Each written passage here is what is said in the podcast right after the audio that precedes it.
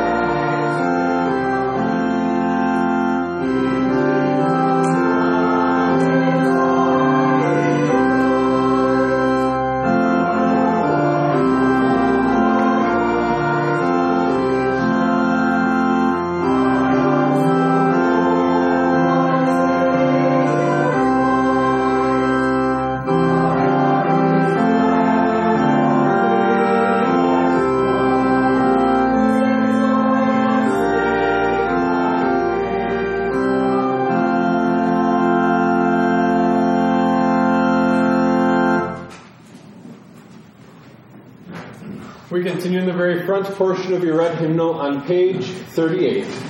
Please rise.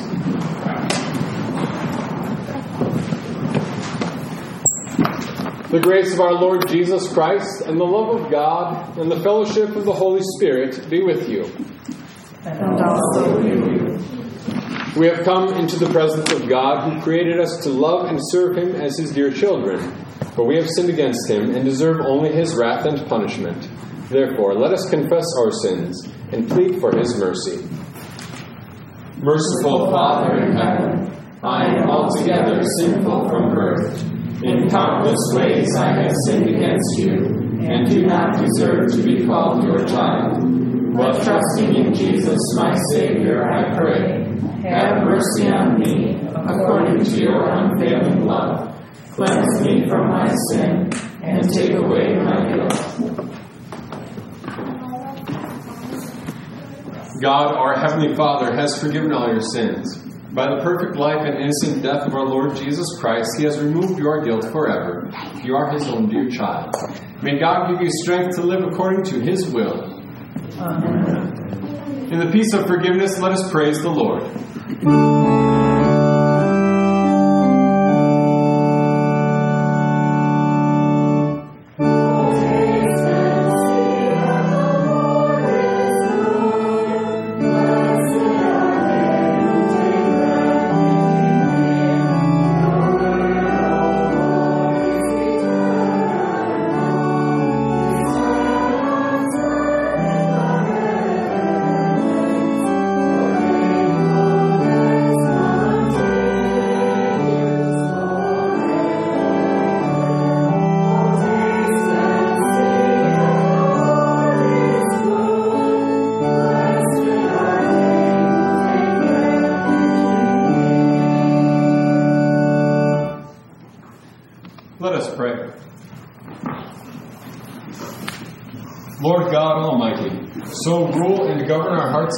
By your Holy Spirit, that we may always look forward to the end of this present evil age and to the day of your righteous judgment.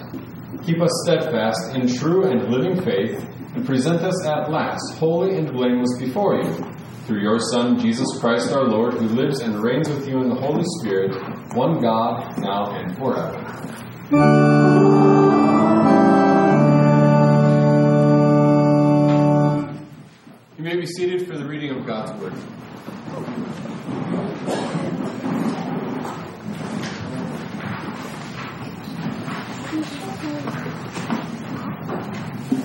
Our first reading from the Old Testament prophet Jeremiah, chapter 8.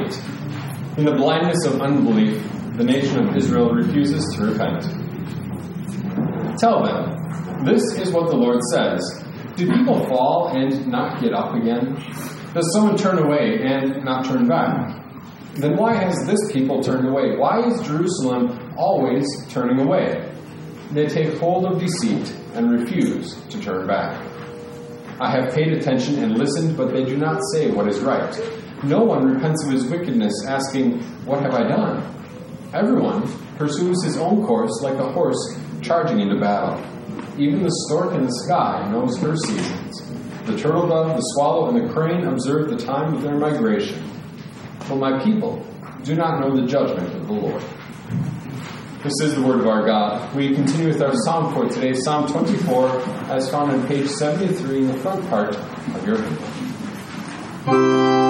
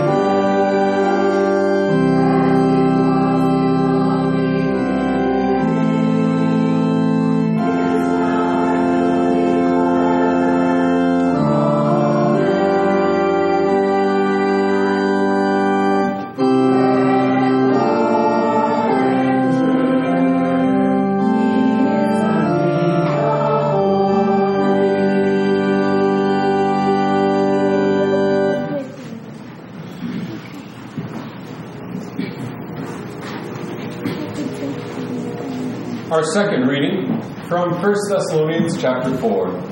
The day of judgment is the day of deliverance and reunion.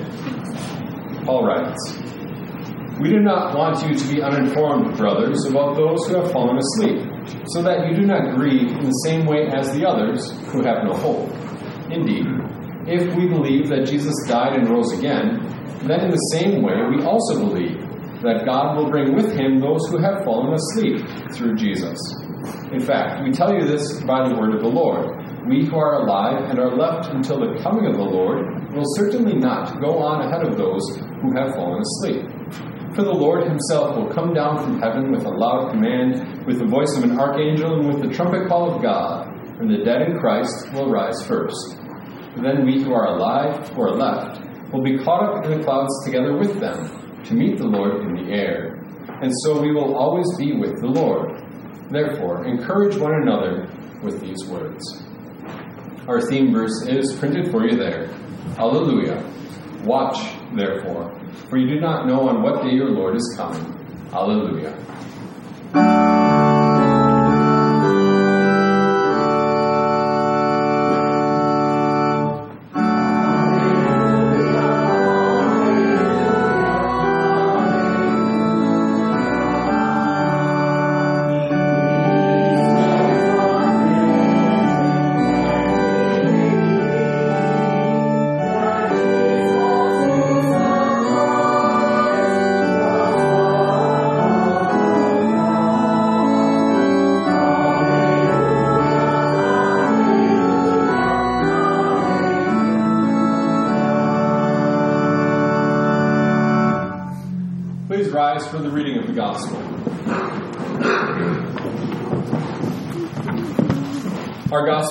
From Matthew chapter 25. The day of judgment is the day of final separation.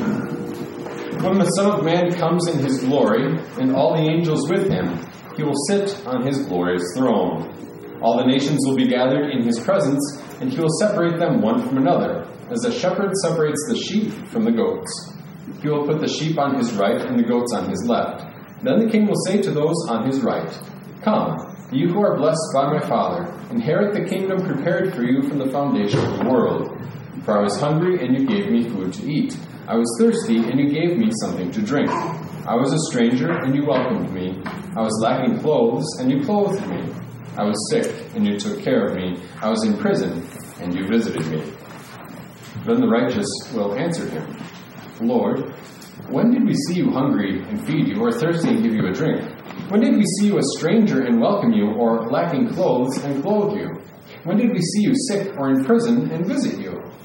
The king will answer them, Amen, I tell you, just as you did it for one of the least of these brothers of mine, you did for me.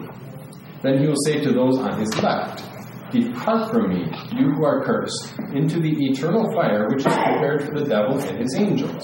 For I was hungry, and you, you did not give me food to eat. I was thirsty, and you did not give me anything to drink. I was a stranger, and you did not welcome me. Lacking clothes, and you did not clothe me. Sick and in prison, and you did not take care of me. And they will also answer, Lord, when did we see you hungry, or thirsty, or a stranger, or lacking clothes, or sick, or in prison, and did not serve you? At that time, he will answer them Amen, I tell you. Just as you did not do it for one of the least of these, you did not do it for me. And they will go away to eternal punishment, but the righteous to eternal life. This is the gospel of our Lord Jesus. You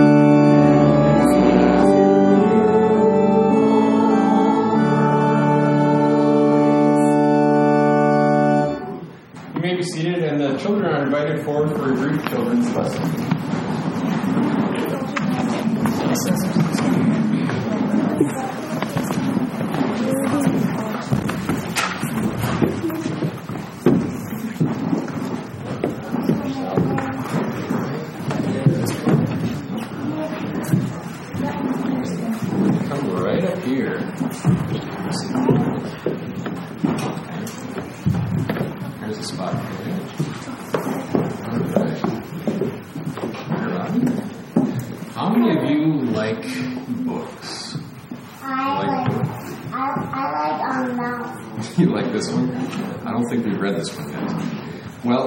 Like to read books too, and what you notice as you go through the book, you get eventually to the end.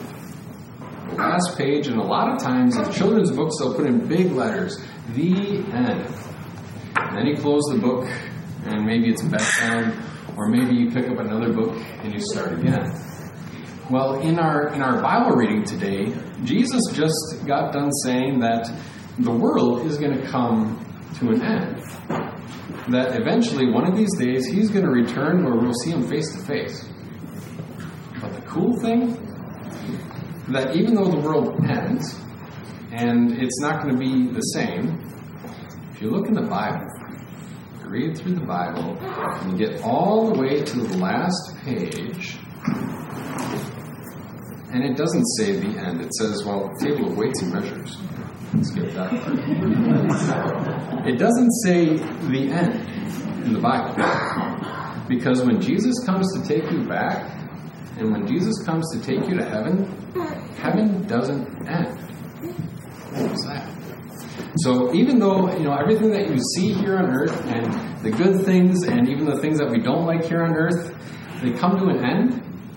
But when Jesus returns, he's going to bring you to the life that doesn't end. Let's pray about that. Dear Lord, thank you for promising us an eternal life with you where we will be reunited with you and with all believers in Christ. Keep us strong in the faith until we see you that day. In Jesus' name, amen. Thank you very much. You can return to your seats for our next hymn.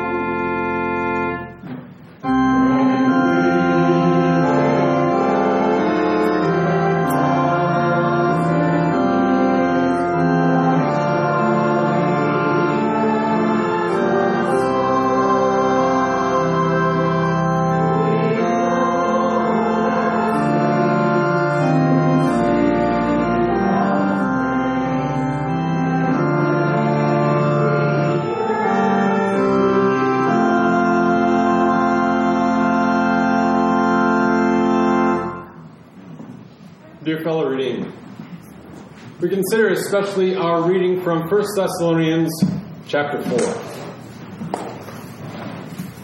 The end. Is there anything that that seeks to rob the joy out of an event or a circumstance? And are there any words stronger than the end. Whether it's the good book that we've been enjoying and becoming immersed in, get to the end of it and, oh, I could read it again, but I know what's going to happen. Or even if, you know, your favorite author, J.K. Rowling, gets to the end of her, her series, she says, actually, the end. There are no more. Favorite movie, favorite TV series, favorite book, are entertainment. Football season, the end. For some of us, happening a whole lot sooner with a broken collarbone. Retirement, eventually coming to an end, or the vacation that we had been looking forward to and planning for and thinking about also those two or three or even four weeks of bliss and paradise, eventually coming to an end. And normally, when we think about endings, we think about the endings of, of good things and how we wish for just a little bit more, a little bit longer, one more page, another day. The end. We don't have to look very far before we, we, see and we feel and we recognize, well, the sand in the hourglass just keeps on ticking. You know, I've got another gray hair. The end is coming, right? Is an end ever a good thing? Well, yes, of course. Sometimes, if it's if it's a painful thing like a, a broken wrist or a broken collarbone, eventually it heals. The walking cast and the crutches are set aside. The person can stand up out of a wheelchair, and the end of rehab, the end of a cast, the end of the time in the hospital can be a good thing. So when we talk about the end of the world, when we talk about the end of the world, do we understand really what this end is like? The end of the world. You see, it wasn't intended to have to end. At the very beginning, when Adam and Eve had lived in the garden, they walked in perfect fellowship with God and with one another. But then one day, you know, God said, Well, you ate from the tree, and that means there will be an end. And every single event after that was a subtle or perhaps not so subtle reminder that the end was coming. But in His grace, in His grace, God said, You know what? I'm going to turn this around. I'm going to put an end to something so that there will be the beginning of something new. And so you remember, after, after that first counseling session at the tree, that first confrontation of sin and announcement of forgiveness, our Lord expels them from the garden. And what did he do next? He said, The end to your access to the tree of life. All for the purpose of allowing them to come to an end. An end in this life, hanging on to the promise that there is life yet to come. If you remember what God says there at the end of Genesis chapter 3, He places an angel and a flaming sword at the entrance to the Garden of Eden so that they don't go back to the tree of the knowledge or back to the tree of life and eat from it and live on forever in their sinful condition in a sinful world. And so God's first statement of grace about the end of time is his statement that there will be an end. He's going to send his son to put an end to sin and suffering, and he's going to make sure that the death they brought into the world is going to be turned around into a blessing for his people. The end. Okay? But Jesus will return from heaven. We don't know when. We might have to undergo and take that trek through the valley of the shadow of death, walking where, well, nobody else can walk with us to the very end except Christ Himself. And when Jesus talks about an end, we recognize, well, my end will come. Whether it comes now or whether it comes when I see Jesus descending on the clouds of heaven, it's the same thing as every other beginning and every other end in life. That it's unavoidable. You can't stick your hand in the sand, your head in the sand, and think to yourself, well, you know, I don't have to worry about Jesus. I don't believe that. Okay. But he's a real person, Son of God at the same time. And he says he will be returning. And when he returns, there's going to be this separation, not based on works, as you see here in Matthew, Matthew chapter 25. He separates them as sheep from goats based on the faith that he sees within their hearts. Are they bowing before him in love and adoration and joy? Are they bowing before him and cowering in fear? Jesus stands them up long enough to separate them into the two groups. And he says, You know what, friends? This is the end. The end. And to picture that day, are you ready? Unavoidable? Like the end that, that um, we experience every day in greater or lesser degree in this life? Whether the retirement, the health, the youth, the vacation, the book, the movie, the series, the season, it comes to an end. And when Jesus says that he is returning soon, he means it. Even though it's been a thousand years, and that's where the scoffing begins. When Jesus says there's an end, the world says, no, it's not. Peter and Paul and John and Jude all write very clearly to say, watch out, that you aren't led astray in those last days People are saying, He'll never come, there's no end, there's no judgment. Sticking their heads in the sand and not worrying about it because, well, let's just eat, drink, and be merry, and I'll worry about that tomorrow. And what does Jesus say? Behold, I am coming soon. With the day, you know, God isn't bound by, by the sort of time constraints that you and I understand.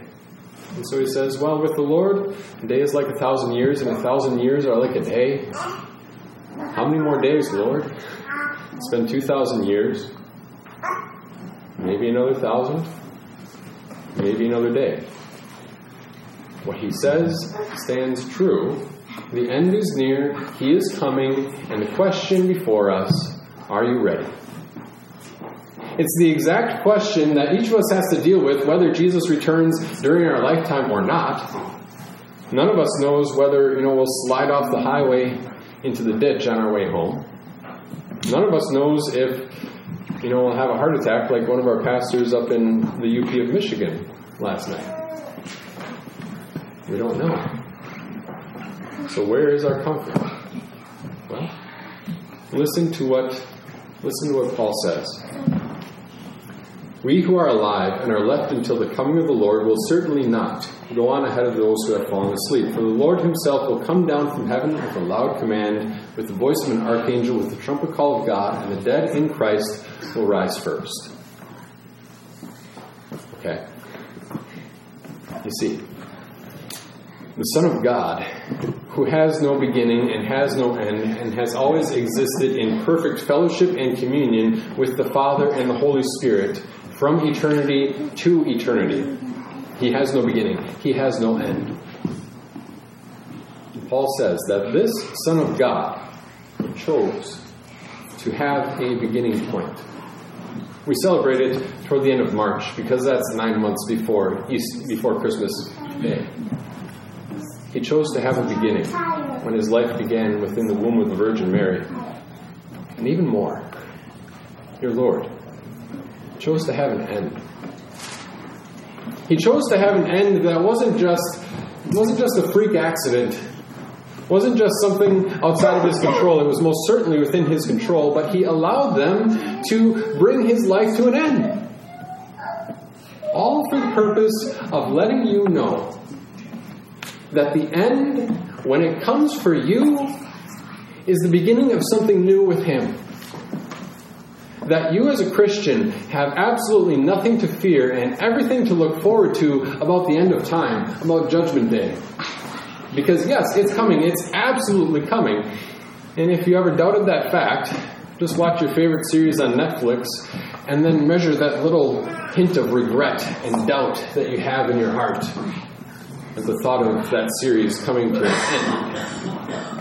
Or think back to the last time you took a vacation and day 14 of two weeks of vacation, and Monday is the next morning. And look at the doubt that you know is there. A silent testimony that all good things come to an end. Christ's promise is that all bad things come to an end. That when He is coming, and when you see Him face to face, whether before Judgment Day or at Judgment Day, there's absolutely nothing for you to be afraid of. Because by His death, our Lord killed death dead. He ended the most tragic and unreversible, irreversible end that has ever been. He ended the idea of people being separated from God. And he ended it by taking our sin upon himself and by dying, by leading the way, blazing the trail, the light of the world, blazing the trail through the valley of the shadow of death, crushing its head as he walked out of the tomb Easter Sunday morning. That's what Paul writes here. And and I know I've preached on this this reading two at, at least two times, maybe three times for, for funerals here. But look at what he says. This is so absolutely, absolutely life changing. Verse 14. We believe that Jesus died and rose again. And so we believe Jesus will bring with him all those who have fallen asleep in him. Do you notice the change? We believe that Jesus died.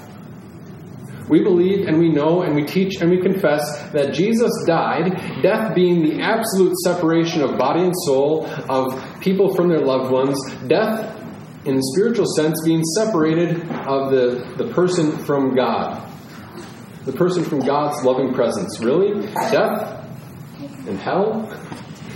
Hell is just the eternal separation from God. And so Jesus Jesus endured all that. He actually died. Yes, his, his heart stopped beating, he, his lungs stopped breathing, and he endured that complete and total separation from God death. For what purpose? To kill death death. We believe that God will bring with him those who have fallen asleep through Jesus. That for the Christian, for the Christian, when your heart stops beating, that just means that you'll be falling asleep in the Lord the way that a little child falls asleep on dad's shoulder. And the connotation and the point that Jesus is making here through the words of the Apostle Paul is that the Jesus who rose from the dead is the Jesus who will come and wake you up. That yes.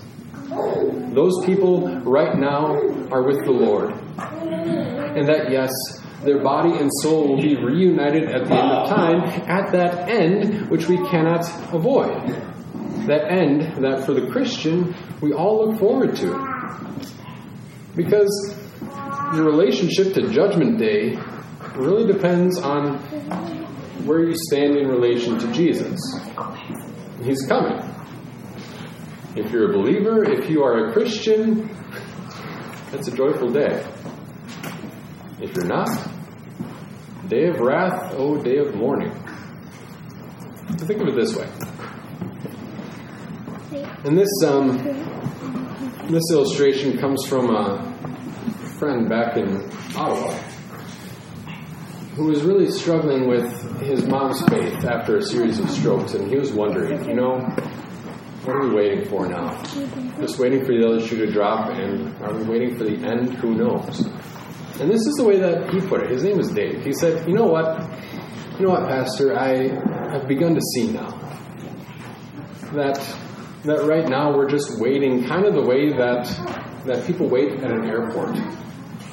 And if you've ever been there, you know it. you go through all the security checkpoints and you finally get to your seat and you wait for your plane to show up.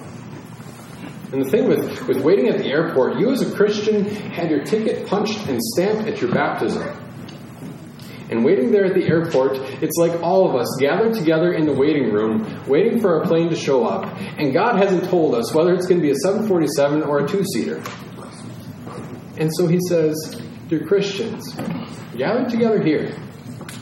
Don't lose sight, but encourage one another with these words that our Lord is coming, that He died, He rose, and so He'll bring with Him all those who have already fallen asleep in Him. I guess the best way to wrap it up is the way is the question that Robbie asked after our um, children's devotion. He said, "Well, Pastor, I have a question. I have a question." And um, do you remember what your question was?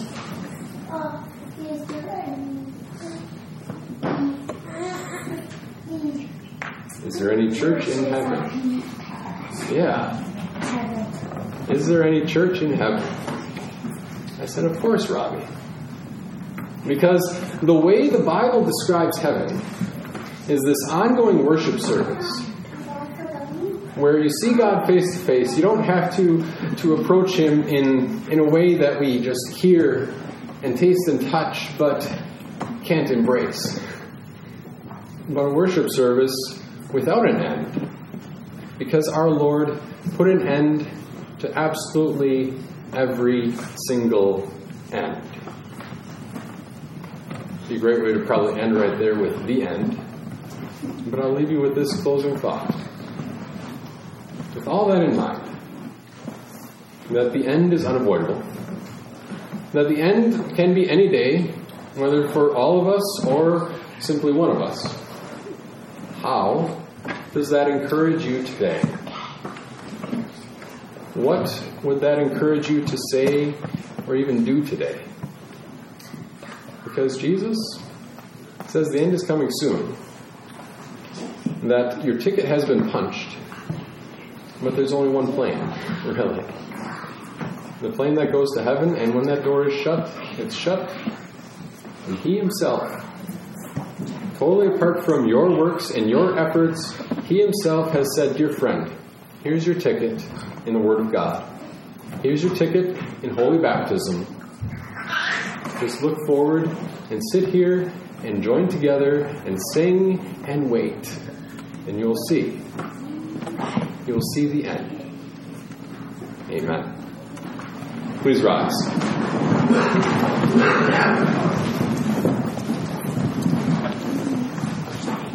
And now may the grace of God that goes beyond all understanding keep your hearts and minds in Christ Jesus our Lord.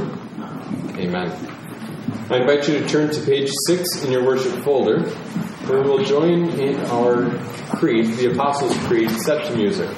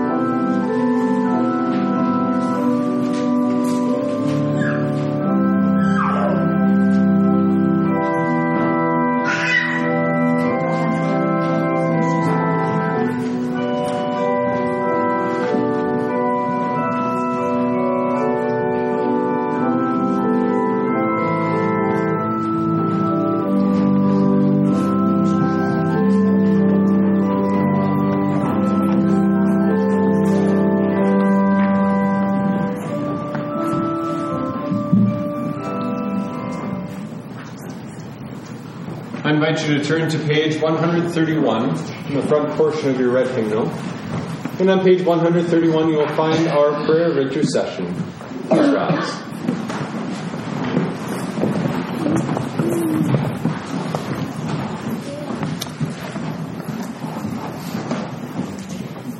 Let us pray, brothers and sisters, for the Holy Church of God throughout the world, that God the Almighty Father gather and guide it, so that we may worship Him in peace and tranquility. Almighty and eternal God, you have shown your glory to all nations in Jesus Christ. Guide the work of the church, help it to persevere in faith, proclaim your word, and bring salvation to people everywhere. Lord, in your mercy. Let us pray for our pastors and teachers and all leaders of the church and for all the people of God.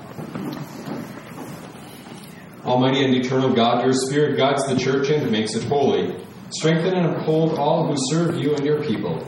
Keep them in health and safety for the good of the church. Help each of us to do faithfully the work to which you have called us. Lord, in your mercy.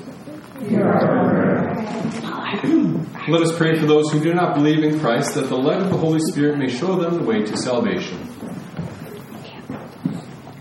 Almighty and eternal God, enable those who do not acknowledge Christ to receive the truth of the gospel. Help us, your church, to grow in love for you and for one another, so that we become more perfect witnesses of your love for all people. Lord, in your mercy.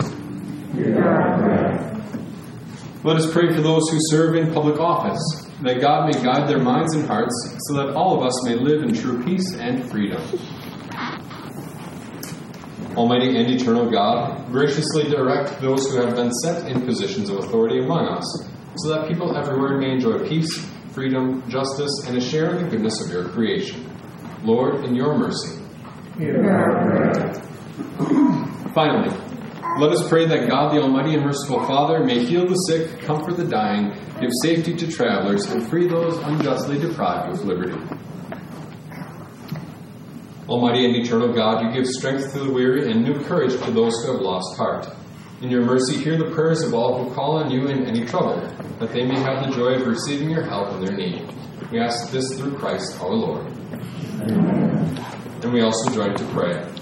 Our Father, who art in heaven, hallowed be thy name. Thy kingdom come, thy will be done, on earth as it is in heaven. Give us this day our daily bread, and forgive us our trespasses, as we forgive those who trespass against us. And lead us not into temptation, but deliver us from evil. For is the kingdom, and the power, and the glory, forever and ever. Amen. And we pray. Almighty God, we thank you for teaching us the things you want us to believe and do. Help us by your Holy Spirit to keep your word in pure hearts, that we may be strengthened in faith, guided in holiness, comforted in life and in death. Through Jesus Christ our Lord, who lives and reigns with you in the Holy Spirit, one God, now and forever.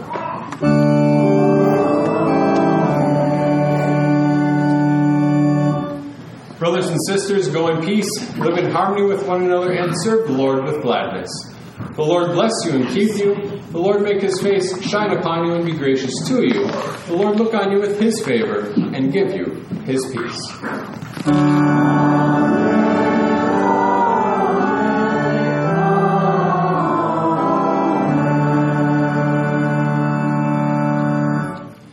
Be seated for our closing hymn, number 62. And no, that's not a typo. It is it is in the Christmas section of our of our hymnal. But if you look at the words, it fits very well and even better with Christ's second return than with his first coming.